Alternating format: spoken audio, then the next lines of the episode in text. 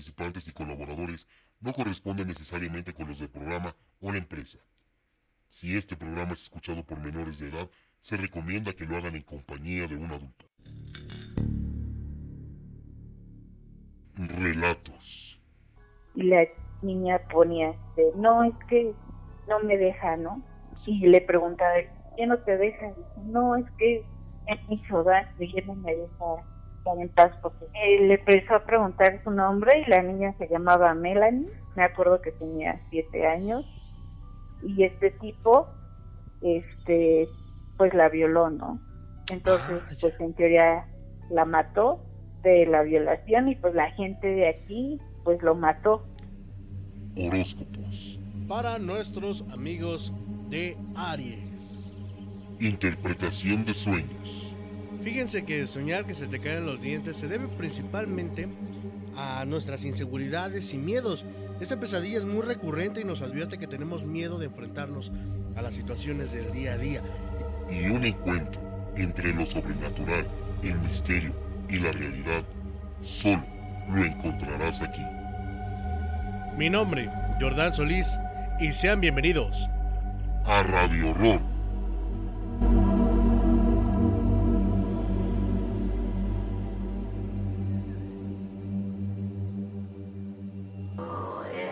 Der Hass lässt hier Der keine. Neid über die andere Engel. Was gibt's nicht Ruhe? Ruhe gibt's nur da oben. Nur, Ruhe gibt's nur dort, wo die Liebe ist. Ja, bei uns gibt's nur ja, no, no, no. Nur Hass. Ja, Und wo nur Hass ist, da gibt's keine Ruhe. nein. Und für uns gibt's nie Ruhe. Nie. Fehl ich dir auszufahren.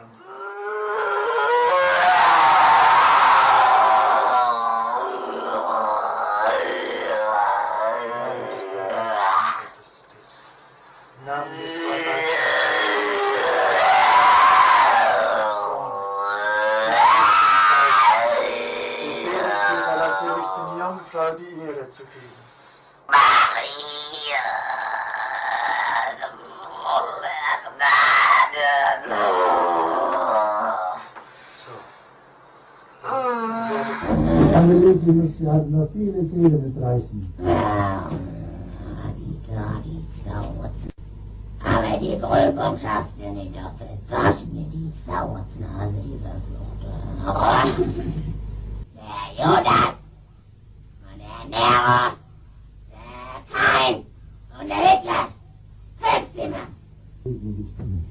Maria, dem Kinderlieb, allen deinen Segen sagen, was du sagen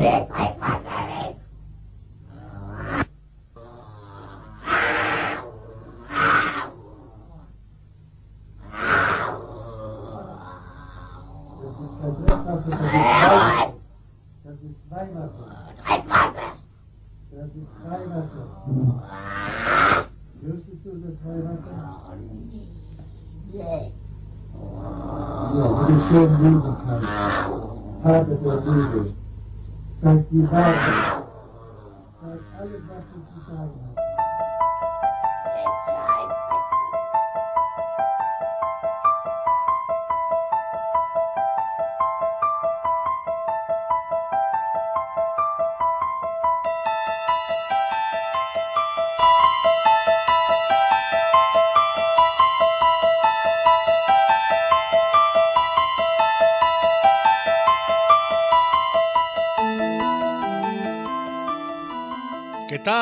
amigos de Radio Horror? Sean ustedes bienvenidos una vez más a este su programa, programa especial, ya se los debíamos desde hace ya algún tiempo y es un placer estar con todos ustedes hoy. Hoy tendremos un programa sumamente interesante acerca de exorcismos y posesiones demoníacas, así que no se lo pierdan ya que estaremos con dos expertos en la materia que nos estarán platicando cómo se abordan estas situaciones desde el tema espiritual y también desde el apartado psicológico. Estamos completamente en vivo y en directo transmitiendo desde la ciudad de Pachuca Hidalgo. Recuerda, contáctate con nosotros a la línea telefónica 771 341 0429 771 341 0429 línea telefónica y también a través de WhatsApp. Síguenos en Facebook Twitter, YouTube, Spotify y también en nuestra cuenta oficial de TikTok. Así que estamos más, más que listos para este programa. Y quiero darle la bienvenida a estos dos participantes en esta ocasión.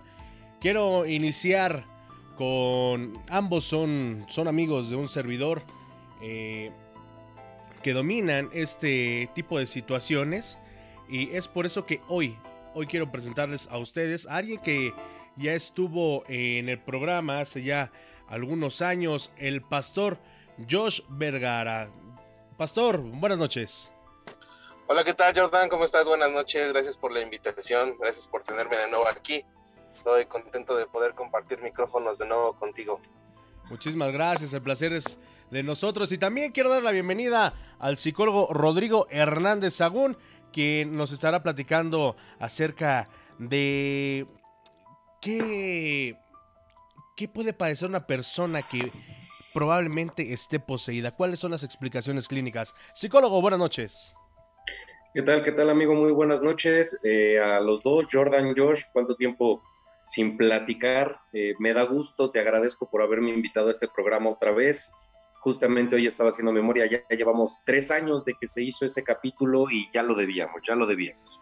Así es, para la gente que es audiencia de Huesos Negros de Radio Horror, eh, lo hicimos hace ya algunos ayeres, solamente que en otra casa productora y también con otro tipo de tecnología. Hoy ya estamos más en tiempo y forma con ustedes para que lo disfruten, para que lo compartan y sobre todo para que se lleven una reflexión acerca de todo esto. Les recordamos que este programa es patrocinado por VIXA México. Haz de tus regalos algo especial, personaliza. Y también pizzas y repostería al cuadrilátero. Aplícale una quebradora al antojo. Y pues bueno, vamos a leer antes de arrancar este, este programa. Unos saludos, Pepe Hernández. Buenas noches, mi estimado señor productor. Buenas noches, Roberto Colombo. Buenas noches a todos. Un gusto escuchar este programa. Saludos desde Querétaro. Saludos para todos ustedes. El número de las personas que usan estas prácticas con graves daños sociales, psicológicos y espirituales está en constante aumento. Esto nos preocupa bastante y como consecuencia tenemos un aumento de la actividad demoníaca extraordinaria en modos particulares como vejaciones, obsesiones o sobre todo posesiones diabólicas, además de la acción directa del enemigo de Dios al enfriamiento de la fe y la armonía, es decir, lo hacen por falta de valores y relativismo cultural. Eso es algunas reflexiones que comparte el Papa Francisco eh, con todos nosotros abordando este tema, un tema bastante interesante. Vamos a platicar desde el vamos. Pastor, eh, sabemos que usted, eh, pues bueno, profesa la, la religión cristiana. Platíquenos un poquito eh, ¿de qué manera ve la religión cristiana este tema de los exorcismos?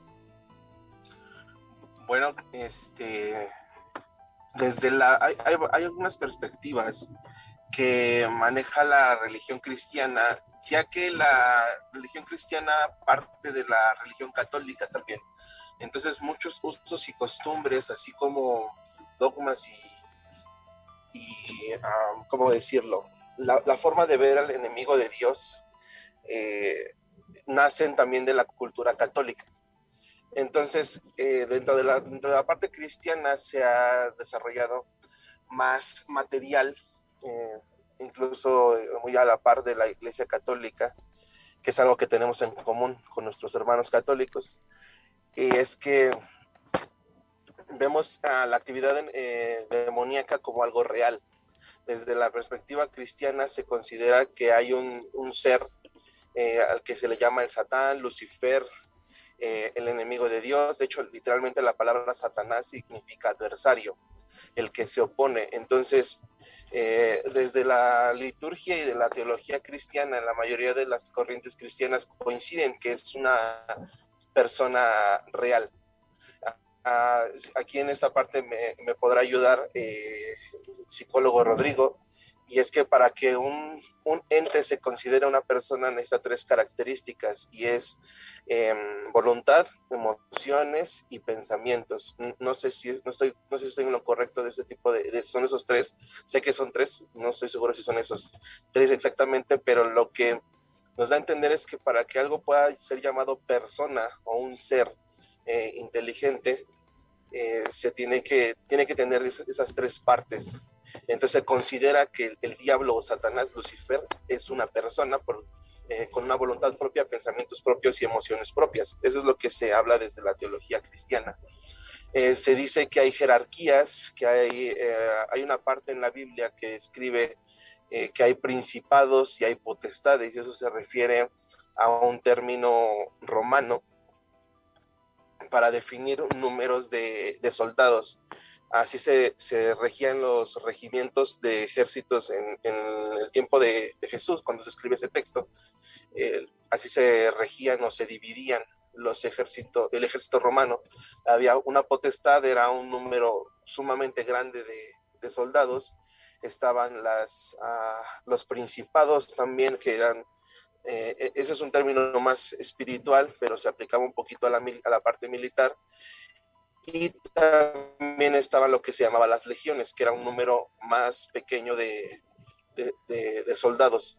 Y se creía, desde la óptica cristiana del primer siglo, que así como se movían los ejércitos, también se movía la actividad espiritual jerarquizada, organizada, con fines específicos y eso es algo que se puede seguir viendo o desde la perspectiva cristiana y teología cristiana se puede seguir percibiendo la organización o el movimiento sistemático de estos entes espirituales que se dice desde el cristianismo que existen. Perfecto, gracias pastor. Muchas veces eh, hay personas que dicen estar poseídas, pero es más un daño psicológico. Para estar completamente seguros de lo que está sucediendo, muchos parapsicólogos y expertos en este tipo de situaciones, lo primero que hacen es averiguar cuál fue el causante de esta posesión o esta supuesta posesión. Y entre muchas pruebas está las psicológicas y las psiquiátricas. Psicólogo, ¿qué ¿En qué aspecto de la vida de una persona o qué padecimiento debería tener una persona para poder presentar síntomas de una supuesta posesión? Ok, eh, como bien lo dices, realmente la parapsicología se apoya mucho en cuestión de la psicología en este aspecto, ya que, bueno, es algo que tú sabes, que por ejemplo, para que una persona o un padre pueda realizar exorcismos, los tienen, les tienen que enseñar lo que es psicología y psiquiatría, ¿no? Les tienen que enseñar la diferencia entre una enfermedad mental y una posesión demoníaca. Ahora, realmente hay muchas eh, enfermedades o trastornos los cuales pueden llegar a confundirse con este tipo de, situaciones, eh, vamos a llamarla extracorpóreas, ¿ok? Por ejemplo, eh, podría llegar a ser una esquizofrenia, podría llegar a ser eh, neurosis, podría llegar a ser incluso una personalidad múltiple, que ya en, en, un poquito más adelante quiero ahondar en, esto de la personalidad múltiple, porque créeme que es bastante, bastante interesante. No sé si ustedes vieron la película de Fragmentado. Uh -huh. Sí, sí la vieron. Sí. Ok, pues bueno, eh, créanme que no está tan, tan, tan alejada de la realidad y bueno, justamente ahí, eh, vamos a decirlo como que al final de, spoiler alert, lo siento, eh, pues bueno, vemos cómo es que el personaje principal está pues eh, fuera de sí, ¿no? Está como posesionado por, por la bestia, le llaman, ¿no? Al final de cuentas, entonces, eh, son muchos factores. Realmente puede ser, todo puede ser originado por algún trauma, generado por alguna situación, pues muy impactante, ¿no? Al final de cuentas, puede ser, por ejemplo, por alguna falla neurológica incluso, o sea, hay muchos, muchos factores que, bueno, eh, a lo largo del programa, pues bueno, vamos a irlos eh, detallando un poco más a profundidad. Perfecto, gracias, psicólogo. Muchas veces eh, también una falta de atención hacia estas personas o incluso el sentirse solas los hace mentir muchas veces. ¿En qué momento de en qué momento de un proceso para averiguar la posesión de una persona se da uno cuenta que de verdad tiene ese trastorno? Eh, pastor, ¿cuál, ¿cuál es el detonante en el cristianismo o, o desde cómo lo abordan ustedes para que puedan decir o puedan confirmar que es un caso de posesión real? Ok, aquí hay algo que dentro del cristianismo se llama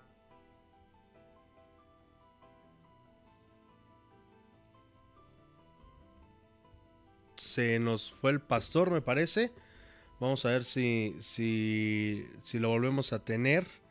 Porque es muy interesante. La parte, dentro de la parte del, del, del de, la, este, de la práctica del exorcismo católico, está incluida la parte psicológica y psiquiátrica. Eh, en ese aspecto la Iglesia Católica se ha actualizado bastante. Desgraciadamente desde la parte evangélica eh, no hay ese, todavía no hay ese respaldo al 100%, ya que la religión evangélica está subdividida por denominaciones y cada una tiene sus particularidades y tipos de estudio. Entonces, eh, vas a encontrar muchas variantes, incluso, eh, por ejemplo, puedo decir que hay algunas líneas cristianas que consideran que el diablo no existe. yo personalmente tengo la idea de que pudiera o no existir, aunque sí considero que existe la actividad espiritual. Entonces, eh, dentro de esta parte de la, de la teología cristiana, que existe la parte de la mística, la mística se define como las experiencias espirituales que nadie te puede contar y que tú estás viviendo desde tu fe o desde tu no fe o desde la experiencia. Entonces tú puedes encontrar gente que tuvo visiones, eh, puedes encontrar este, la madre Juliana que tuvo un éxtasis de, estuvo en coma y en ese coma tuvo un éxtasis de 16 visiones, desarrolló varios tipos de, de eh, tipos de teología sobre las visiones que en la iglesia primitiva no existían. Y desde esta perspectiva nace la mística y, ¿cómo puedo saber si estoy endemoniado o no?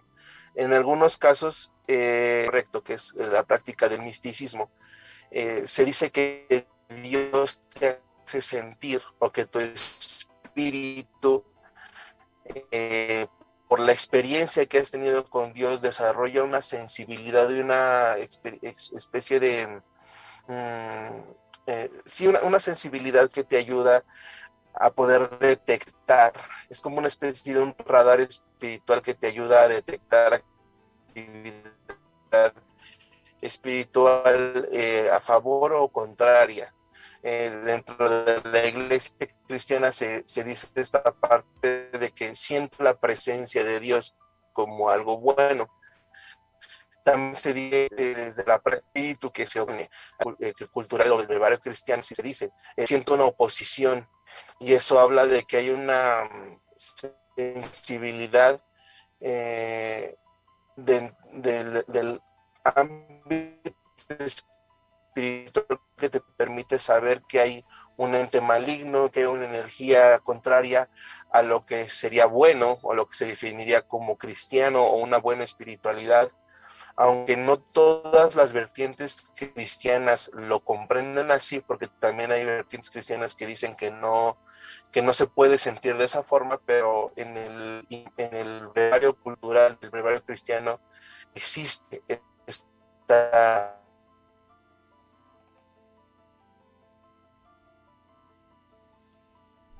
Me parece que por ahí el, pastor Josh Vergara está teniendo algún problema de, de conexión. Psicólogo, eh, ¿cómo saber que este tipo de situaciones sobrepasa la esquizofrenia, el trastorno de la personalidad? ¿En qué momento saber que de verdad se trata de una posesión real? Bueno, eh, realmente, como lo comentábamos desde hace ratito, se tiene que hacer una serie de pruebas eh, para ir descartando, por así decirlo, trastornos psicológicos o incluso trastornos físicos que también puede llegar a, este, a ser factores por los cuales este tipo de situaciones pueden desarrollarse. Realmente eh, no es un proceso que se tarde cinco minutos, un día, incluso puede tardar hasta meses, ¿no? Yo creo que tú estás eh, enterado de esta situación y sabes que, bueno, para que realmente se pueda, eh, vamos a decirlo así, como dar el diagnóstico de que sí es una posesión, eh, se tiene que descartar básicamente todo lo que es el manual de, enfermedades mentales y ya después de esto se manda el caso al, Vaticano para que el Vaticano en teoría te, lo acepte, ¿no? Bueno, cuando se hacen con legalidad y regla, ¿no? Porque ha habido situaciones en las que no se, no se hacen así. Entonces, eh, realmente cuando tú te das cuenta que no cumple con las características mínimas de una enfermedad mental, como por ejemplo puede ser una, eh, una esquizofrenia, eh, pues bueno, la descartas, ¿no? Y así vas pasando enfermedad por enfermedad, enfermedad por enfermedad, que cumpla o que se parezca, por así decirlo, con los rasgos de cierto grupo de, trastornos y ya de ahí, pues bueno, es de, ya pasé por a lo mejor 10 enfermedades, no tengo una eh, respuesta a qué es lo que está sucediendo. A lo mejor ya incluso se le pudo haber dado un tratamiento tanto psicológico como farmacológico y no se ve a lo mejor un avance, no se ve un cambio. Ya es cuando ahí se empieza a tomar en cuenta lo que ya es, pues bueno, este, eh, en este caso, por ejemplo, la posesión demoníaca. Perfecto, psicólogo. Es eh, eso que, toma usted eh, como, como tópico es muy interesante. Dentro de los casos que me ha tocado estar en este caso, ahora sí que en esta ocasión son dos, dos casos de exorcismos, uno con el maestro Eric Soham y otro con otro especialista. Hay algo bien cierto y algo que, le quiero preguntar al pastor Josh Vergara de verdad eh, nos hemos topado por ahí con gente que se dice, entre comillas, ser parapsicólogo y que realiza exorcismos. ¿Qué tan peligroso es, pastor, que una persona que de verdad no tiene la preparación eh, mental y espiritual para este tipo de situaciones, qué tan peligroso es para esta persona realizar un, entre comillas, exorcismo? Bueno, yo veo aquí dos, tal vez tres peligros muy importantes. El primero es que, bueno, quiero hablar desde mi perspectiva eh, como pastor y también como un creyente de la psicología. Eh, para, para efectos de esta charla, yo aunque tengo un perfil religioso, también soy muy creyente de la ciencia. Entonces puedo abrazar ambas partes y poder sacar algunas conclusiones. La primera es de que eh, el experimentar este tipo de fenómenos eh, paranormales eh, a una persona que no está emocionalmente y psicológicamente preparada podría causarle un shock. En algunos casos dirían que el demonio se te podría meter a ti, ¿no? Hay una parte de la, creo que lo platicamos en el programa pasado, y es que se dice que si tú no estás bien en un área espiritual de tu vida, si estás incurriendo en algún pecado, tú tienes abiertas puertas espirituales y que si tú intentas hacer un exorcismo o una liberación, eh, tú podrías ser receptivo o estar débil en ciertas áreas para poder ser también eh, posesionado por dicha, por dicha eh, entidad. Por otro, eso es lo que se dice dentro de la parte cristiana, pero yo lo veo más como un peligro de que personas estén en una situación de estrés tan fuerte que les cause una una, mm, ¿cómo decirlo?, alguna afectación emocional que pueda desarrollar algún síntoma parecido a lo que es una posesión, desarrollar algún tipo de psicosis.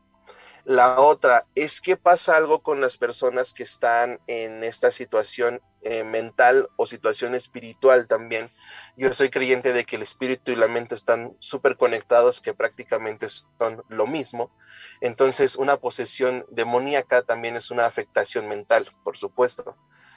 Entonces, eh, hay personas que desarrollan esta, tú lo, has visto y lo, has compartido en tus programas, y es que personas en situaciones de este estrés espiritual y mental o con posesiones demoníacas desarrollan una fuerza muy fuerte, muy grande, perdón, y podrían lastimar a una persona que no está capacitada o que no tiene un entendimiento de cómo funciona este tipo de situaciones. Otro peligro que yo podría ver es de que se pudiera confundir eh, una, una, posesión demoníaca con una enfermedad mental.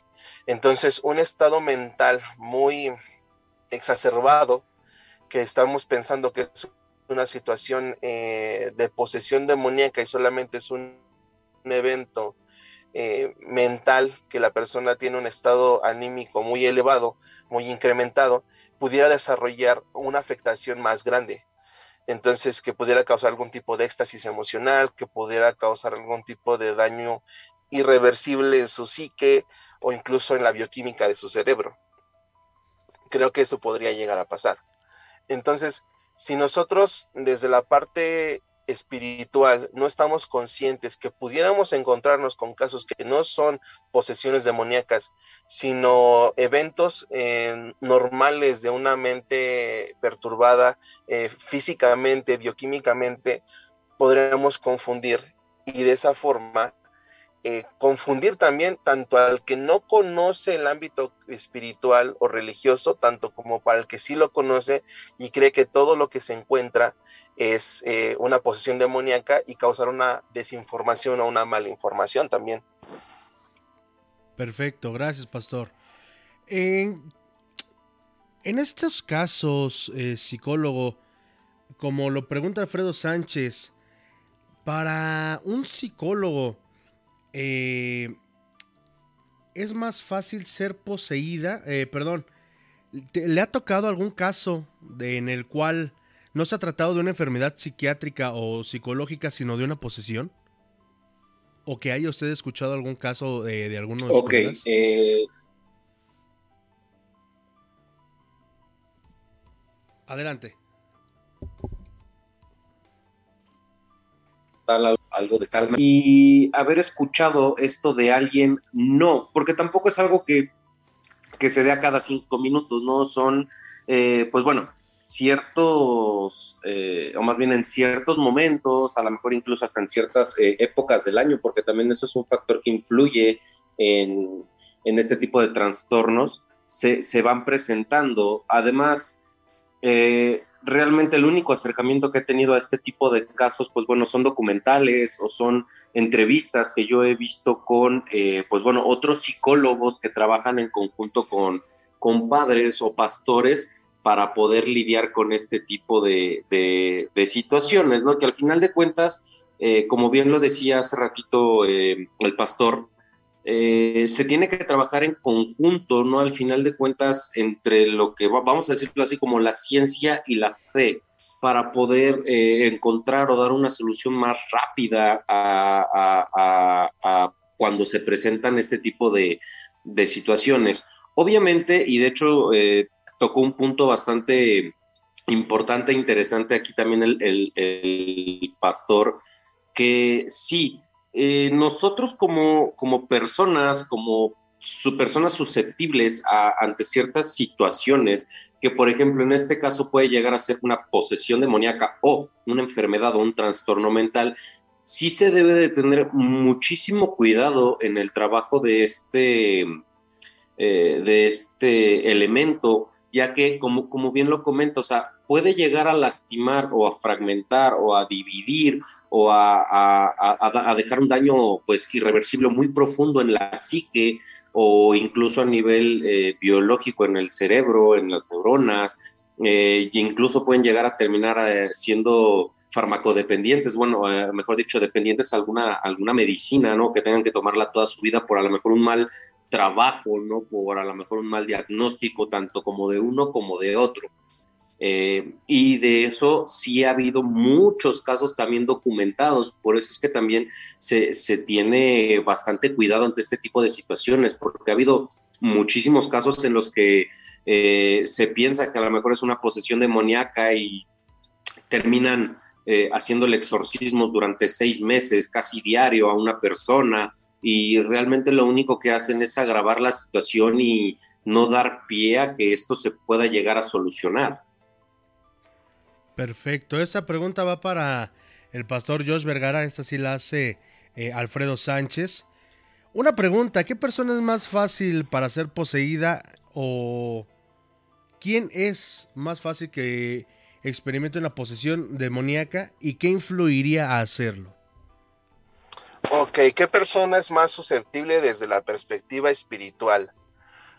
a una persona que, esté, que estuviera constantemente practicando algún tipo de pecado, eh, llámese, aquí, bueno, no, quiero meterme en cuestiones teológicas, porque el pecado en algunos casos es subjetivo. Pero hablemos como de pecados muy marcados dentro de la Biblia o dentro de la teología. Y es, por ejemplo, ah, el practicar ocultismo, se dice que eso abre puertas, el practicar algún tipo de hechicería, aunque eh, eh, eh, se dice que dentro de las leyes espirituales es que funcionan un poquito como las leyes penales. El hecho de que tú desconozcas la ley no te exime del, castigo. Se dice, desde la ley que, que así es, ¿no? era la base incluso creo que del derecho, del derecho romano. Se supone que dentro de la perspectiva espiritual funciona muy similar. Y es que a lo mejor tú puedes estar haciendo algún tipo de actividad eh, sin saber que estás abriendo puertas. Eh, esto es lo que dice la, teología. Yo tengo opiniones un poquito más divididas, pero desde la teología se dice esto, que, pudieras abrir puertas al practicar algún tipo de hechicería, algún tipo de brujería. También hay en algunas partes de la Biblia se describe, se describe como los pecados que, que, abomina a Dios.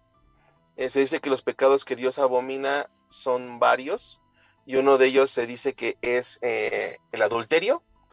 Eh, hay una parte en la Biblia que habla de que cuando tú te unes sexualmente a otra persona, tú portas su carga espiritual, tú compartes su carga espiritual al, hacer esta unión sexual. Eh, entonces, imagínate si tú vas, e, esto es una situación que a lo mejor a algunos les causará risa, así es como se plantea desde la perspectiva espiritual o teológica, que si tú, por ejemplo, eres muy asiduo a, estar con prostitutas, eh, tú estás recibiendo toda la... Esa persona que está teniendo relaciones con tantos hombres está recibiendo mucha carga espiritual eh, eh, y compartiendo cargas espirituales de las personas con las que son sus clientes y a la par está compartiendo las cargas espirituales y hace una especie de contagiadero espiritual, ¿no? yo desde mi perspectiva, eh, me voy más hacia lo intencional. Eh, si tú eres avaro, si tú eres ah, una persona que está constantemente odiando cosas, si tú eres alguien que le abre las puertas de su vida al rencor, si tú eres una persona que le abre constantemente eh, lugar a enojos, a rencillas, veo que también desde la parte espiritual eso es como, es como sangre para un tiburón. Eh, es, como, es como una especie de atractivo para entes espirituales.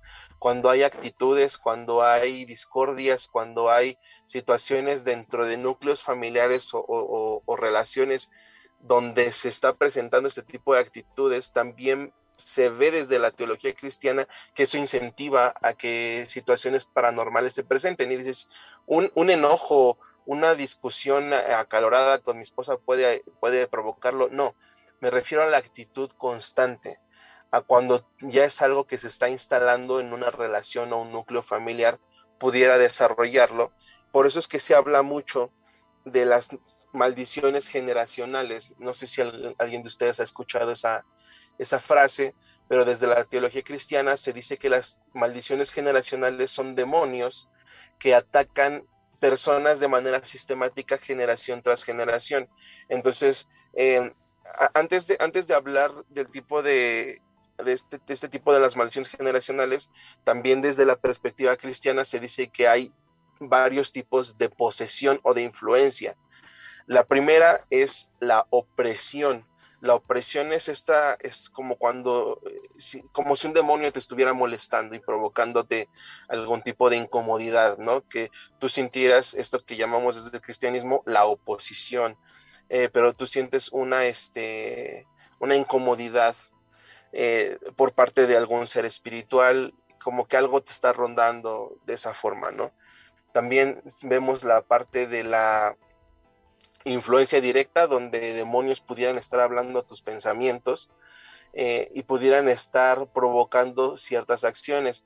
Desde la psicología, esto pasa, podríamos traducirlo a lo mejor personas con alguna situación de esquizofrenia, escuchan voces, alguna situación tal vez de personalidad múltiple, pero se dice que también desde la parte espiritual no son necesariamente enfermedades, sino influencia demoníaca. Y la tercera, la más fuerte, sería la posesión.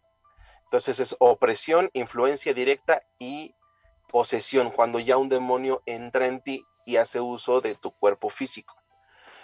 Entonces se dice que hay demonios que no necesariamente posesionan a personas, pero sí causan una opresión, sí causan una influencia en pensamientos y se dice que eh, provocan ruinas de, familias. Entonces tú podrías ver en una familia que no está eh, directamente posesionada por un demonio, pero habría situaciones espirituales repitiéndose generación tras generación, como por ejemplo, no sé, la hija se divorcia porque no sabe, no sé, este, este, este, este ejemplo. La hija es divorciada, la, la, mamá es divorciada, la hija es divorciada y luego la nieta es divorciada.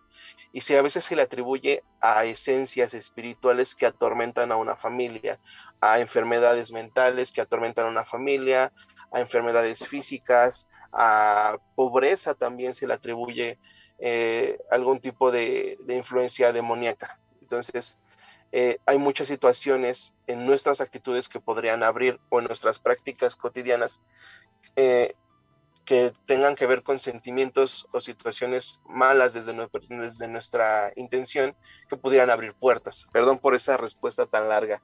No se preocupe, pastor. Eh, vamos a hacer una breve pausa con nuestros expertos para seguir platicando acerca de esto. Ya nos están llegando bastantes preguntas, se los agradecemos muchísimo a toda la gente que nos está escuchando aquí a través de Yark Radio y en la página oficial de Radio Horror. Vamos a escuchar en estos instantes, pedimos eh, no se nos sugestionen, por allá de 2005, 2004, no recuerdo bien qué año, en La Mano Peluda, el licenciado Juan Ramón Sainz tuvo un eh, programa especial de exorcismos hablando de este caso. En ese momento se comunicó un joven que aparentemente estaba poseído. Como muchos que han llamado al programa Juan Ramón Sainz, pues dudó bastante, pero cuando la llamada estaba en curso, algo muy extraño pasó. Esta aparición, esa posesión, empezó a ser bastante, bastante fuerte, tanto que apareció durante la llamada. Vamos a escuchar para todos ustedes lo que fue en ese entonces uno de los temas más impactantes una de las posesiones más impactantes de que se tuviera registro y más en la radio, que esto es el caso de Nash. Quizá algunos ya lo hayan escuchado, quizá algunos otros no. Les recomendamos que no se nos sugestionen, esto pasó hace ya bastante tiempo, pero sobre todo, sobre todo, no hay que sugestionarse para no atraer también este tipo de entidades. Vamos a escuchar el caso de Nash y nosotros regresamos aquí a Radio Horror para seguir platicando con nuestros expertos. Sigan mandando sus preguntas. 771-341-0429. La línea está abierta y también nuestro WhatsApp. No se vaya.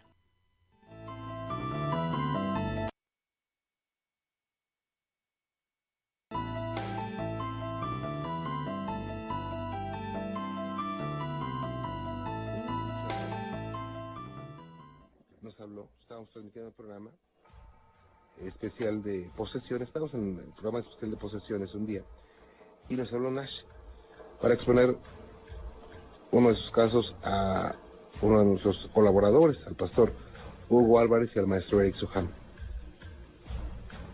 Bienvenido Nash, a sus órdenes. Eh, quería contarles algo que me ocurre. Sí, señor. Eh, lo que pasa es que yo tuve un pacto con la Santa Muerte y le di sangre y desde ese tiempo me han ocurrido cosas muy extrañas. ¿Usted hizo un pacto de qué a cambio de qué? Eh, porque yo quería regresar con mi novia. Ajá. Y le prometí a la Santa Muerte, bueno, le di sangre a ella, pero mi novia falleció. Y desde ese momento me ocurren cosas muy, muy, muy extrañas. ¿Qué empezó a, co- a acontecerle? ¿Qué le empezó a pasar? Bueno, de hecho, la situación es de que de repente siento dentro de mí alguien. ¿Cómo lo siente?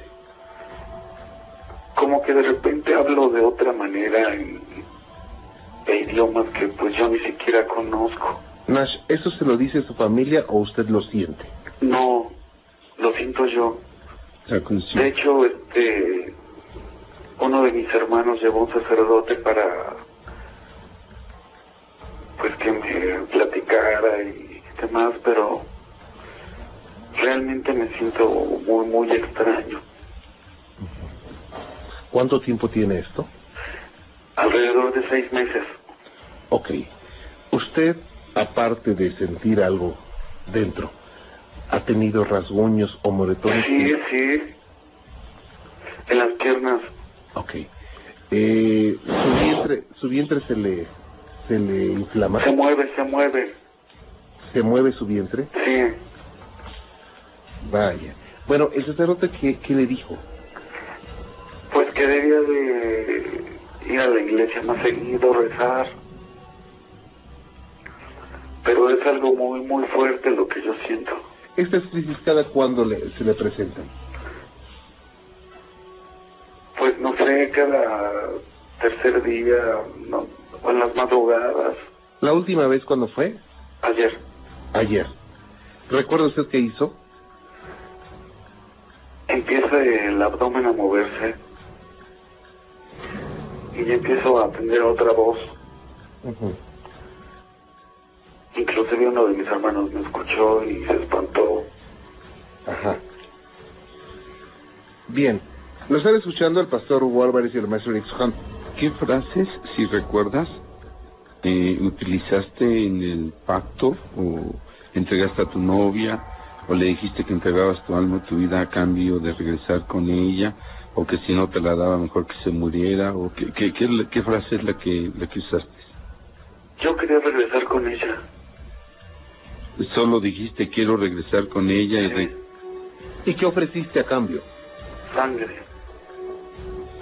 de, de tu cuerpo, de qué De mi parte. cuerpo. Sí. ¿Te cortaste dónde? En la mano. Ajá. Ahora, eh, y a partir de ese momento, ¿en qué tiempo empezaste a sen- en qué tiempo muere tu novia y en qué tiempo empiezas tú a sentir las manifestaciones? A partir de un mes después. Muere, Que luego empieza como a que todo. ahí ya se empieza a manifestar. Mm. Ok. Mira, tú estás consciente, porque lo acabas de decir, y si estás consciente y lo estás escuchando, tú lo puedes controlar. Escucha mi voz. Tú puedes, Nash. Escucha mi voz. Regresa. Regresa, Nash. Escucha mi voz regresa. Escucha mi voz. Te ordeno que regreses. Regresa. Regresa, Nash. Y yo aquí te conjuro en el nombre de Cristo. Fuera de aquí. Nash, escucha mi voz y regresa. Escucha mi voz y regresa, Nash. Escucha mi voz. Escucha mi voz. Regresa. Escúchame. Escúchame, Nash. Escucha mi voz y regresa. Tú puedes, Nash. Tú puedes. Tú puedes. Usa tu voluntad. Utilízala. Escúchame, Nash. Escúchame. Tú puedes hacerlo, Nash. Escúchame.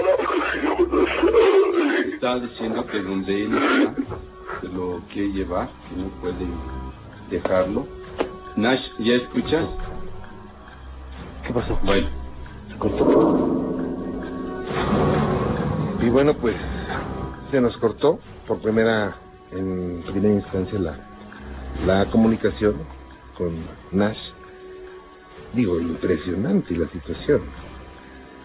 Hasta ese momento estábamos pues seguros que le estaba ocurriendo algo grave a este joven, porque estaba enfrente de dos expertos. Es difícil, si se trata de, de engañar, no es fácil hacerlo de esta forma. Y al retomar la conversación con Ash, tratamos de profundizar en el problema de este muchacho. Pero otra crisis se presentó. Nash, ¿lo tengo? Tranquilo, Nash. Tranquilo.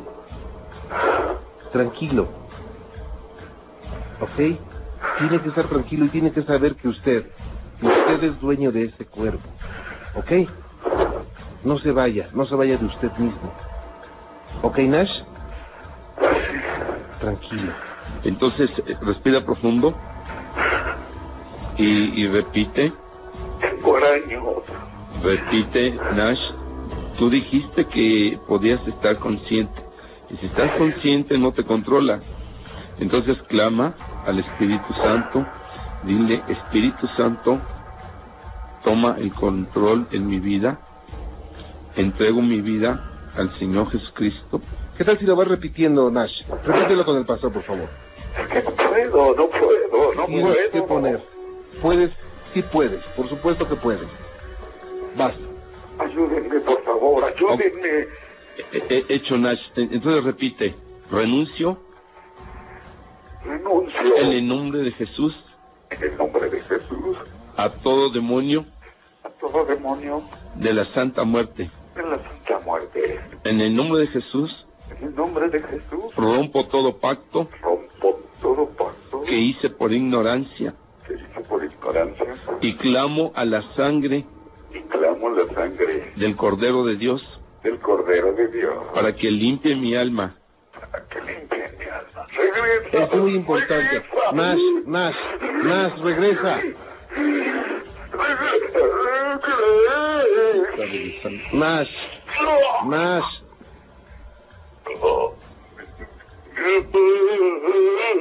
Nash, eh, repítelo, lo tienes que dejar hablar, tus lenguas demonios están atadas. Habla Nash.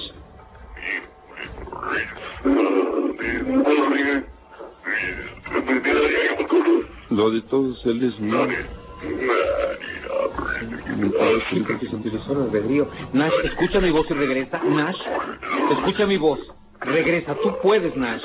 No le des la oportunidad. Tú tienes el comando y el poder absoluto sobre tu cuerpo, nadie más. Y Dios es contigo. Regresa, Nash. Escucha mi voz y regresa. Nash, regresa. Cállate. Regresa, Nash. Regresa. Regresa, Nash. Respira profundo, Nash. Respira profundo y regresa. Nash. Nash, regresa. Eso es. Eso es. Eso es, Nash. Tú puedes. Tú tienes el poder. Es tu voluntad, es tu cuerpo.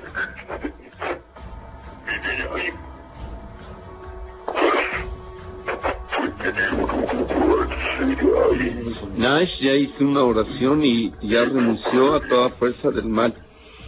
Nash ya declaró que acepta al Señor Jesús en su corazón y en su alma. Y Nash ha declarado es propiedad del Espíritu Santo, no puedes estar más ahí, lo tienes que dejar, no lo debes atormentar, tu poder está limitado, está atado y debes de dejarlo, tienes que sujetarte, tienes que ser sumiso al poder del Espíritu Santo. No sé si hay alguien con él. Y bueno, pues realmente nos quedamos impresionadísimos y seguramente usted también al escuchar todo esto. Eh, no, no pudimos establecer más contacto con Nash, eh, solamente hablamos con el hermano, el hermano dijo que lo iba a llevar al médico, que luego nos hablaba, nunca nos volvió a, llamar. Esperemos que Nash esté bien. Eh, es uno de los archivos, de los archivos más impresionantes que hemos tenido.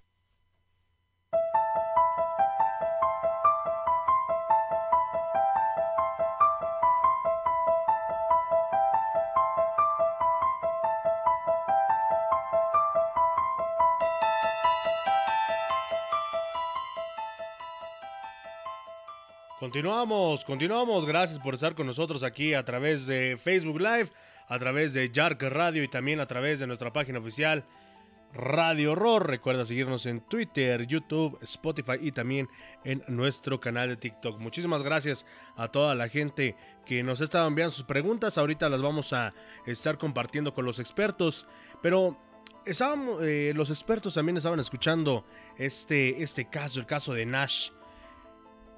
Algo eh, que hay que mencionar, si ustedes quieren escuchar este caso completo, nosotros tenemos los audios completos de lo que pasó tanto con la llamada de el hermano, porque después en esa llamada hubo otra posesión eh, para Nash. Eh, Pastor, ¿qué opina acerca de este caso?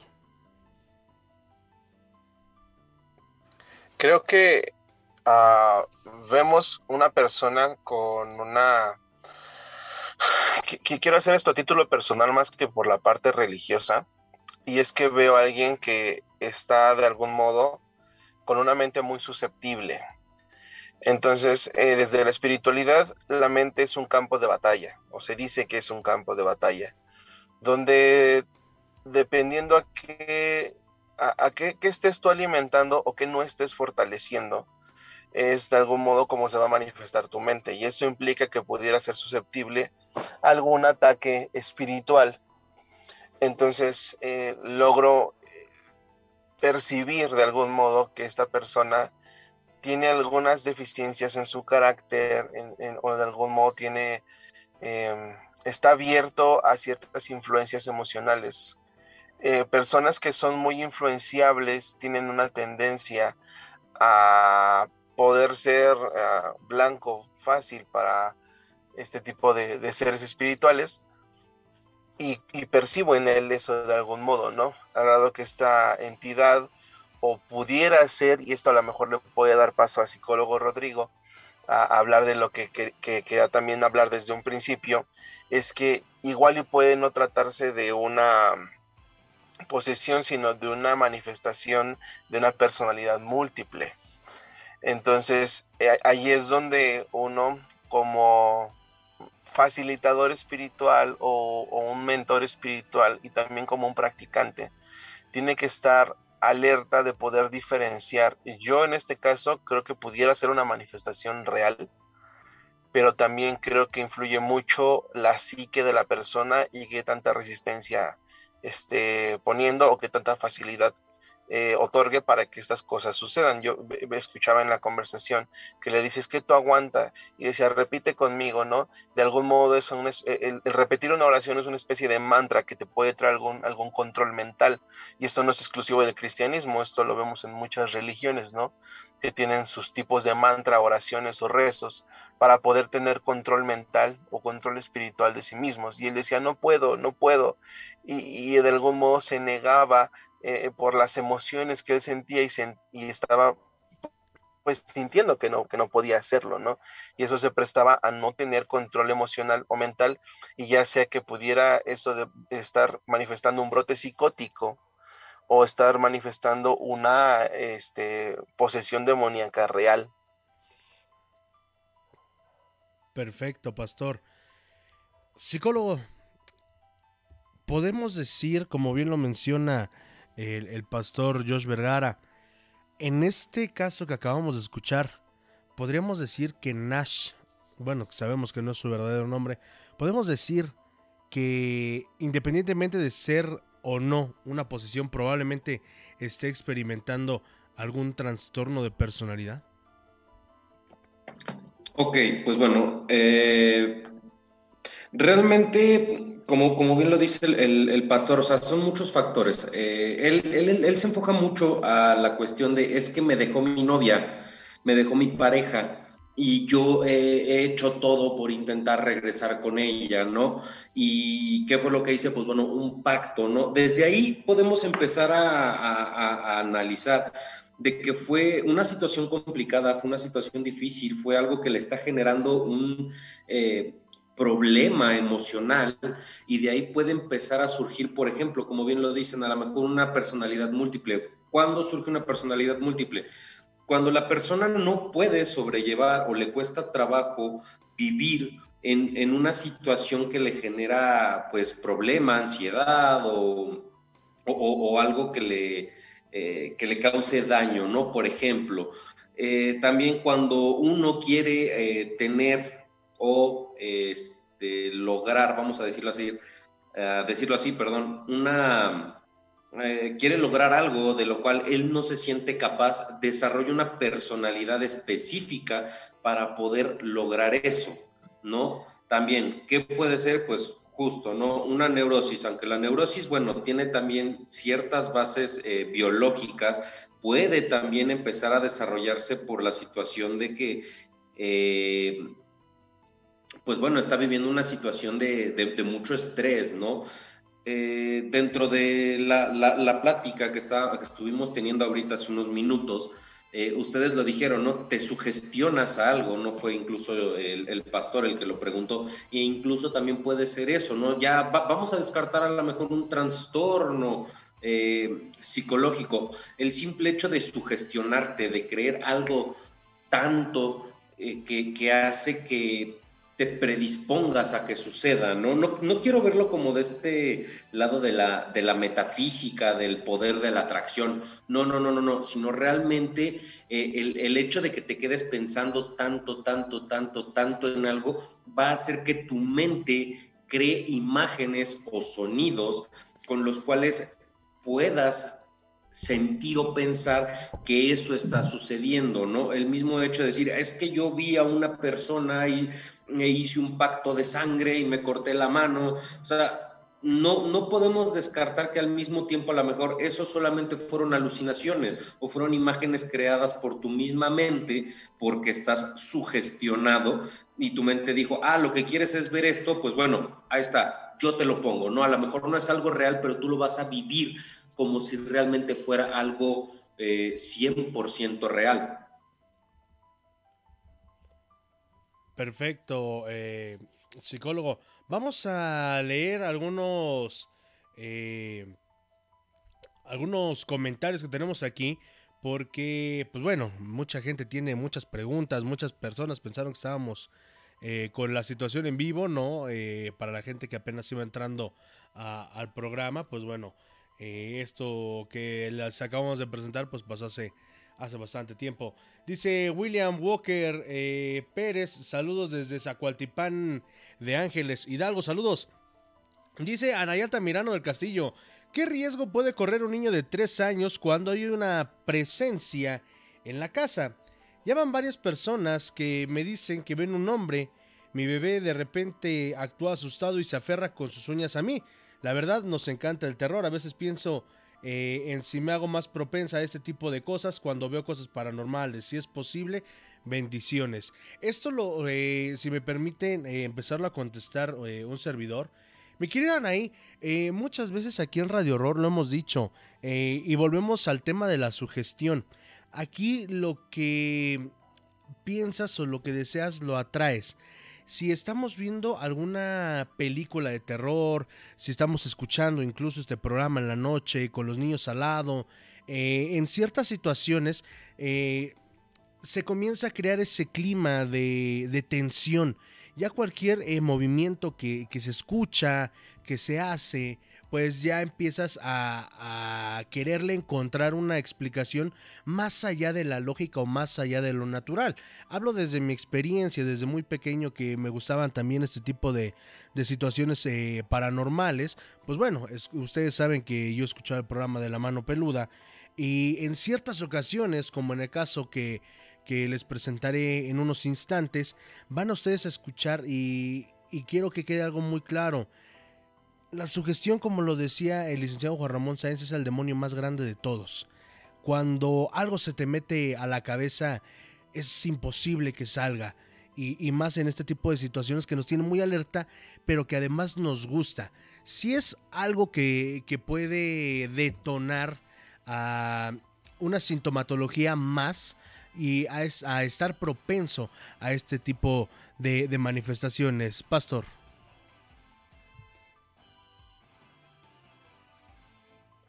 Ok, yo quiero plantear aquí algo que dije en el bloque pasado y es la parte de la legalidad espiritual. Eh, dentro de, no solamente dentro de la cultura o la religión o la práctica cristiana se tiene esta idea, sino que es una idea que pertenece a varias religiones y es la parte de la legalidad espiritual, que así como existe una legalidad humana, existe una legalidad dentro del área espiritual que pone ciertos límites. Entonces, en el bloque pasado yo hablaba sobre que cómo se comportaba la estructura jerárquica de, los demonios o cómo lo ha explicado la espiritualidad que se comporta. Entonces, eh, eh, decía esta persona, eh, recuérdame su nombre, por favor. Anaí. Anaí. Entonces, Ana, porque se lo quiero decir como contestando a Anaí, ¿no? Lo que nosotros permitimos, nuestra casa legalmente es ah, un espacio donde nosotros podemos hacer lo que queramos. Y desde la perspectiva espiritual, eh, estos entes se atienen incluso a esa parte de la territorialidad. Tú dentro de tu casa, tú tienes una, un dominio o una jerarquía también espiritual que incluso tiene límites físicos, hablando desde tu puerta, desde tu entrada, eh, lo que compondría tu, tu, posesión, em, ¿cómo decirlo? Lo que sería tu bien material también tiene un reflejo espiritual, no porque legalmente o, literalmente sea así, sino es tu zona de influencia. Nosotros como padres tenemos una zona de influencia. Entonces, al tener una zona de influencia, nosotros permitimos que entren o salgan cosas. Entonces, al, permitir que entren o salgan cosas a nuestra zona de influencia, nosotros como padres tenemos esa llave. Si tu hijo está viendo cosas, es porque hay áreas en tu vida que tal vez necesites poner en orden. Yo hablaba de que muchas manifestaciones que hay espirituales tienen que ver con que permitimos que se manifieste en nuestra vida. Hay, rencores, hay odios, hay este... Eh, eh, rencillas con personas cercanas y eso provoca un ambiente emocional complicado, un ambiente emocional insano y eso también puede provocar un ambiente espiritual insano y permite y tú estarías permitiendo que ciertas entidades se sientan atraídas eh, es como un aroma espiritual. Las actitudes, lo que nosotros tengamos en nuestra vida es un aroma espiritual para este tipo de entidades. Eh, yo a título personal tengo una experiencia con eso y es que cuando yo era niño mis papás decían que yo veía personas entrando a, nuestra ventana y que yo les decía, mira mamá, hay ángeles entrando a la ventana, ¿no? Eh, hay, señores entrando y son blancos y cosas así y mi mentecita de niño de tres años decía que era así y, yo, lo, eh, yo lo atribuyo ya como haciendo como un, ¿cómo se dirá? Haciendo un poco más de conciencia sobre el asunto, digo, ok, el mundo espiritual existe, se mueve. Y entonces lo que yo puedo ver es que lo que mis padres permitían en la casa acercaba a cierto tipo de entidades que se manifestara Dios en nuestras vidas, en nuestro caminar diario en la casa, este, que hubiera un ambiente de armonía, que mis padres se fueran fieles uno al otro, que, no hubiera chismes dentro, de, dentro de nuestra casa, a lo mejor había chismes con vecinos o había gente afuera de nuestra casa que tenía su propia zona de influencia, pero dentro de nuestra casa había algo diferente. Entonces, eh, si, tu, si tu niño empieza a ver cosas, empieza a preguntarte qué influencia o qué actitudes estás permitiendo dentro de tu casa que están siendo este aroma que está trayendo seres espirituales eh, positivos o seres espirituales negativos. Entonces, e, eso es lo que yo atraería. Al final, tiene que ver también con la parte psicológica. Si nos vamos a la parte de la psicología, que aquí Rodrigo me va a ayudar con esto, es la, forma en que tú te, te, muevas en tu hogar y la, los principios y valores que tú establezcas y la, el ambiente familiar que tú desarrolles, eso provoca en tus hijos ciertas reacciones y eso eh, puede ser positivo o negativo y, y como ellos su, mente es mucho más plástica. Eh, eh, Rodrigo dijo algo ahorita en, su intervención pasada sobre la sugestión y todo eso y tiene que ver con la neuroplasticidad que tiene que, que también puede aplicar para lo espiritual como para lo psicológico. Entonces, los niños tienen una neuroplasticidad incluso mucho más fuerte que nosotros y pueden percibir y entender cosas y son más moldeables. Entonces, si nosotros permitimos ciertas cosas en nuestra casa, a ellos les afecta y les puede provocar algún tipo de afección o algún tipo de manifestación que puede ser psicológica o espiritual. Eh, adelante, psicólogo. Claro, eh, justamente como bien lo dice aquí el, pastor, realmente puede comenzar todo desde un apartado de, su gestión, eh, las ideas que nosotros tengamos. Yo lo dije hace ratito, al final de cuentas, la, mente humana es tan fuerte que puede incluso crear situaciones, recuerdos o vivencias que nosotros realmente nunca hemos vivido y podemos llegar a pensar que son ciertas, ¿no? que realmente es algo que sí ha sucedido. Eh, tan sencillo como hay que preguntarnos, ¿a quién no se le ha subido el muerto alguna vez? ¿No?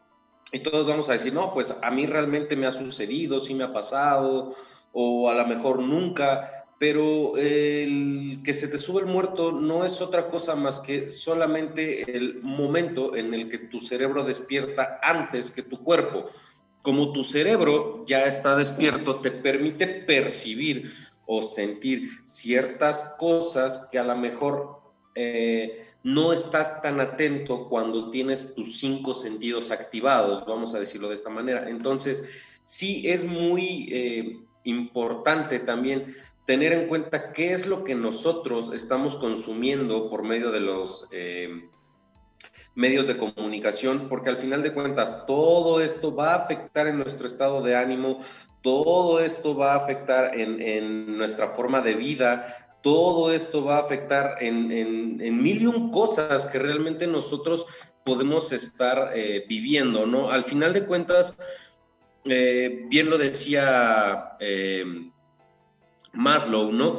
Con la pirámide de necesidades. O sea, nosotros tenemos que tener cubiertas ciertas necesidades y una de estas justamente es la necesidad de sentirte seguro, ¿no? Que está en el tercer nivel. Entonces, si yo no me siento seguro, no me siento tranquilo, no tengo un hogar o no tengo una paz en mi hogar, no voy a poder sentirme realizado. Y el sentirse realizado no solamente es cumplir con con, las metas o con los sueños que nosotros nos planteamos en algún momento, sino solamente el sentirse realizado es tener ese goce de poder decir, hoy hice lo que yo quería o lo que yo necesitaba, hoy me siento bien conmigo mismo, ¿no? Entonces, sí es importante que eh, todo lo que se llegue a consumir, por así decirlo, en cuestión de, de programas, películas o cosas por el estilo, pues sí sean también acordes a, la edad que tiene el, el, hijo, la hija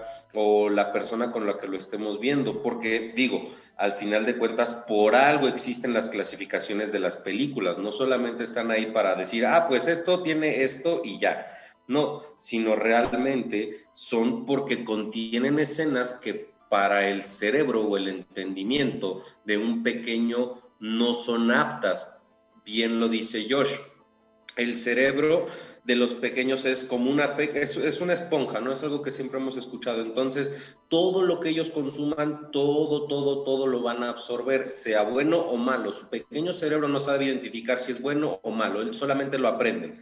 ¿No? Entonces, al final de cuentas van a decir, ah, pues esto está bien, esto es normal. De repente ver sombras, de repente escuchar voces, de repente ver gente matando a gente, es algo normal, es algo que se hace, es algo que, pues bueno, en la tele pasa. Y si pasa en la tele es porque realmente no tiene nada de malo, ¿no?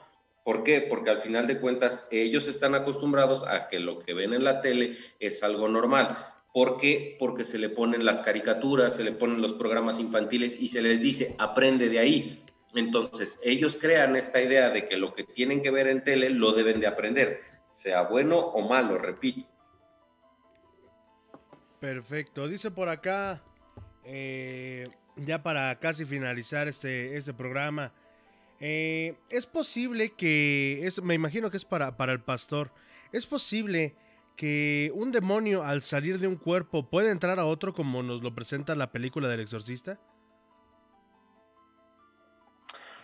Pues yo he escuchado historias, porque en este caso creo que a mí no me ha tocado una presencial que así suceda, pero he escuchado de primera mano historias donde algún tipo de demonio eh, al momento de hacer una liberación dentro, dentro del ámbito cristiano no se le llama exorcismo, sino liberación, pero básicamente es lo mismo eh, estando en, liberaciones, que alguna persona eh, empiece a manifestarse de la misma forma que se estaba manifestando la otra persona.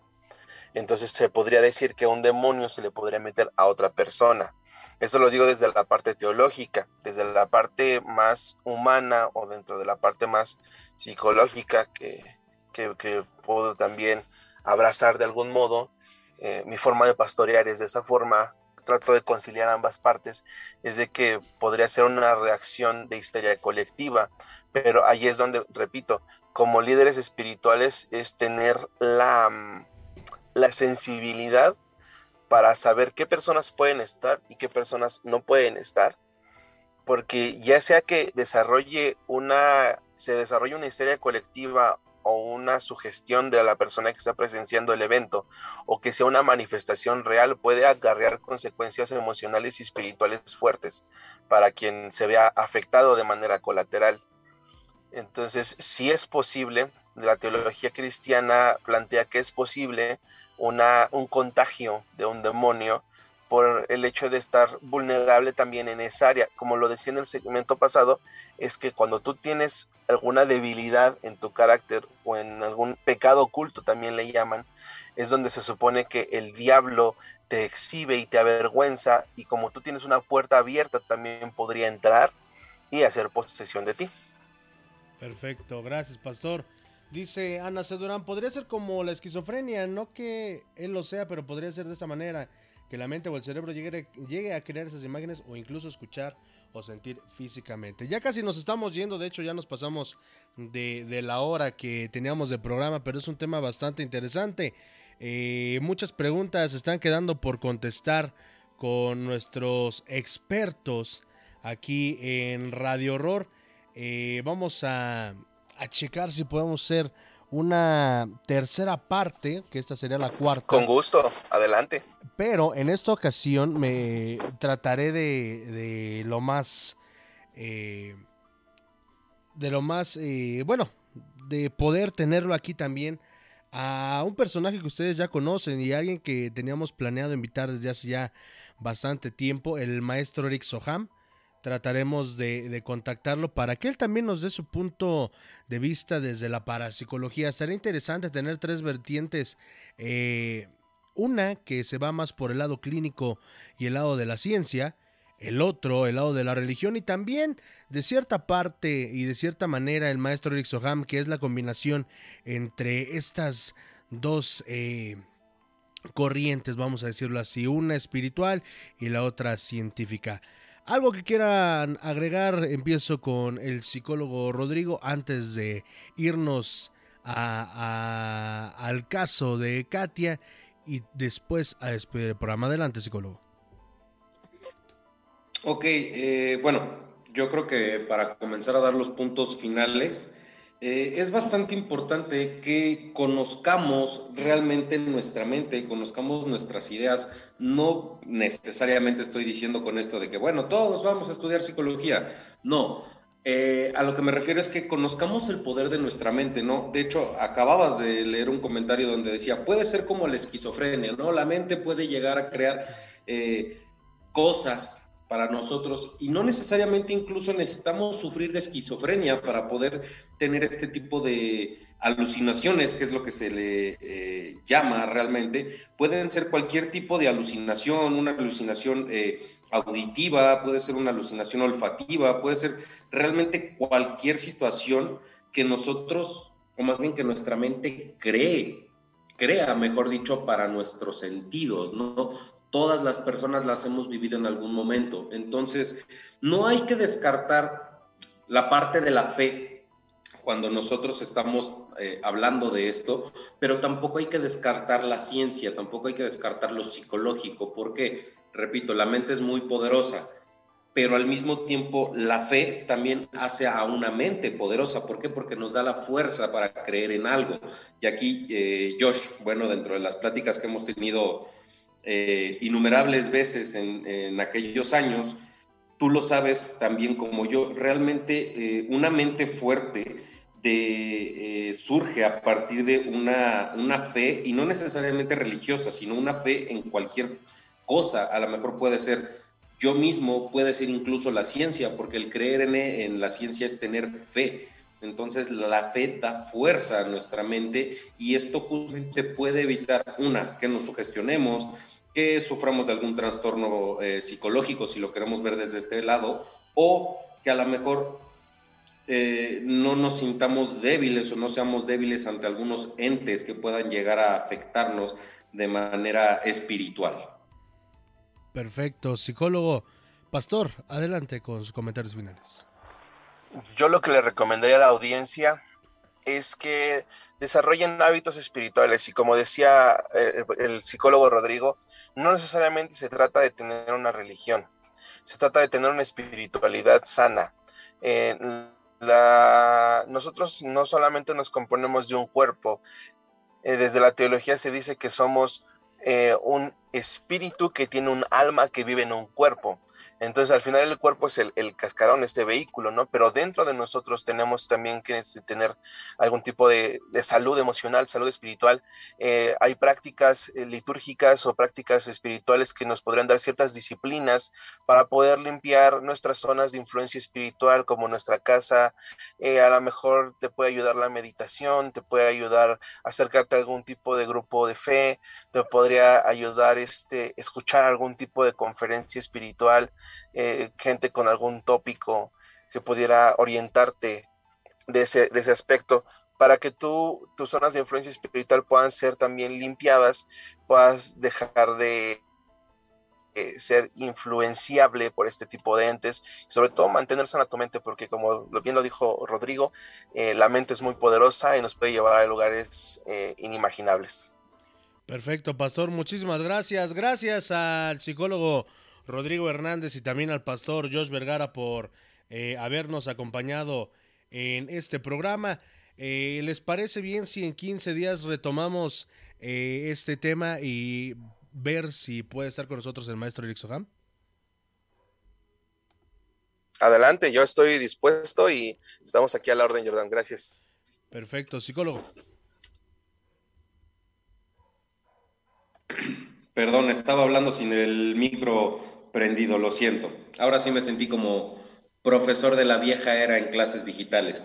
Eh, sí, con gusto, claro que sí, yo estoy encantado de participar en este programa contigo. Tú sabes que es algo que me, me, me encanta y más estar aquí platicando con ustedes. Saben que son temas que, bueno, para mí siempre han sido de mi interés y por lo que veo es lo que estoy viendo aquí, incluso un comentario de Roberto, que regresa el programa dos veces por semana. Eh, pues bueno, eso ya será decisión de nuestro productor. Al final de cuentas, yo con gusto, las veces que me invites, aquí estaré contigo, amigo.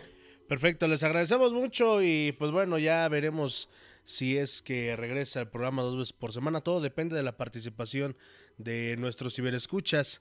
Recuerden que ustedes son las estrellas de este programa. Muchísimas gracias a nombre de todos los que hacemos este programa. Gracias al psicólogo Rodrigo Hernández y también al pastor Josh Vergara. No se pierdan la tercera y última parte de esta mesa de exorcismos y posesiones demoníacas. La próxima emisión dentro de 15 días estará el maestro Eric Soja. Mi nombre es Jordán Solís, agradeciéndoles que nos hayan acompañado. Recuerden que nos escuchamos el próximo miércoles en punto de las 10 de la noche para México y para todo el mundo. No se olviden seguirnos a través de Facebook, Twitter, Spotify, YouTube y también en TikTok. ¿Cuándo habrá uno de brujas? Claro que sí, estamos preparando uno con verdaderas brujas. Eh, lo que de verdad es brujería. Así que no se lo pierdan, no se pierdan las eh, publicaciones de Radio Horror. Los dejamos con el relato de Katia. Este también bastante, bastante espeluznante. Que tengan una excelente noche. Sean felices donde quiera que estén. Y sobre todo llévense una sonrisa. Son gratis. Que tengan una excelente noche. No viniste del frío y la lluvia. Llegaste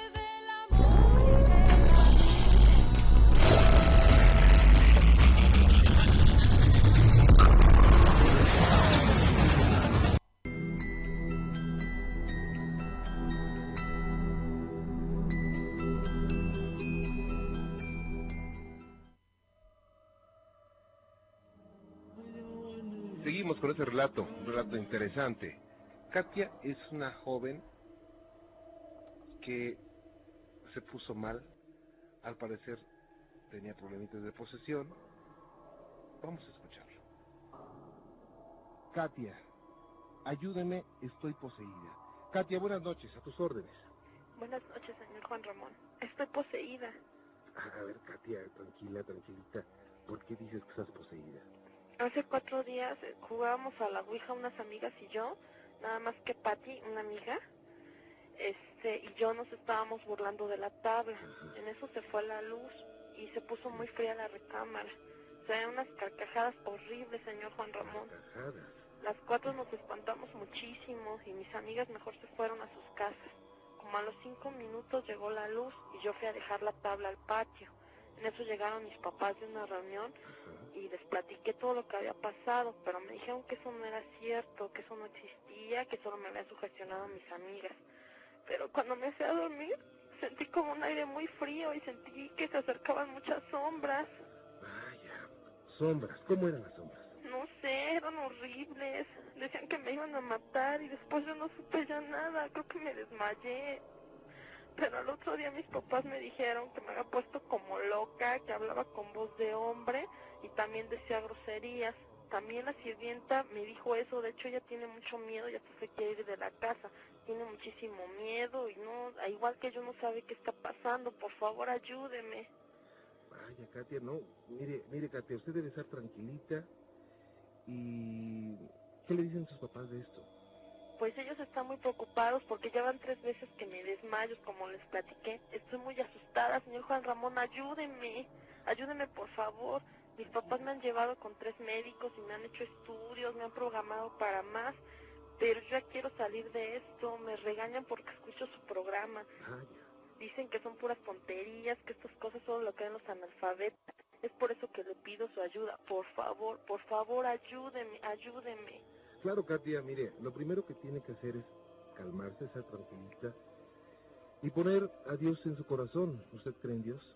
Pues no sé, nunca me han inculcado ninguna. Señor Juan Ramón, se vienen las sombras. Ay, ay, no, la siento, ayúdeme por favor. Tranquila, a ver, Katia, tranquila. Piense, piense que Dios la protege. Tranquila, Katia. No, no, no, es que ahí vienen. Ahí vienen. ¡Ay, no! Katia, Katia, eh, ca- tranquila, por favor, ¿sí? Tranquila, Katia, por favor, concéntrese, tranquila, no pasa nada. Tranquila, por favor, Katia, escúcheme. Sé que tienes el radio prendido, escúcheme, tranquila, por favor, Katia. ¿Qué pasó? ¿Se cortó? Katia, Katia, ¿me escucha? Ahí está, ahí está, todo, todavía la tenemos, ¿verdad? Katia. ¿Tú que te metes? Sí, sí, no me la corte, por favor, permítame. A ver, súbale. Sí, Katia, ¿me escucha? Ahí la tenemos. Katia. Te crees muy listo. Si vuelves a meterte en lo que no te importa, también te voy a matar a ti.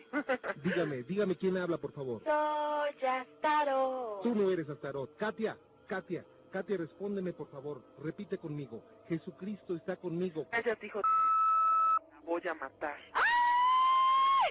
A ver, Katia, por favor. Tranquila, escúcheme, por favor.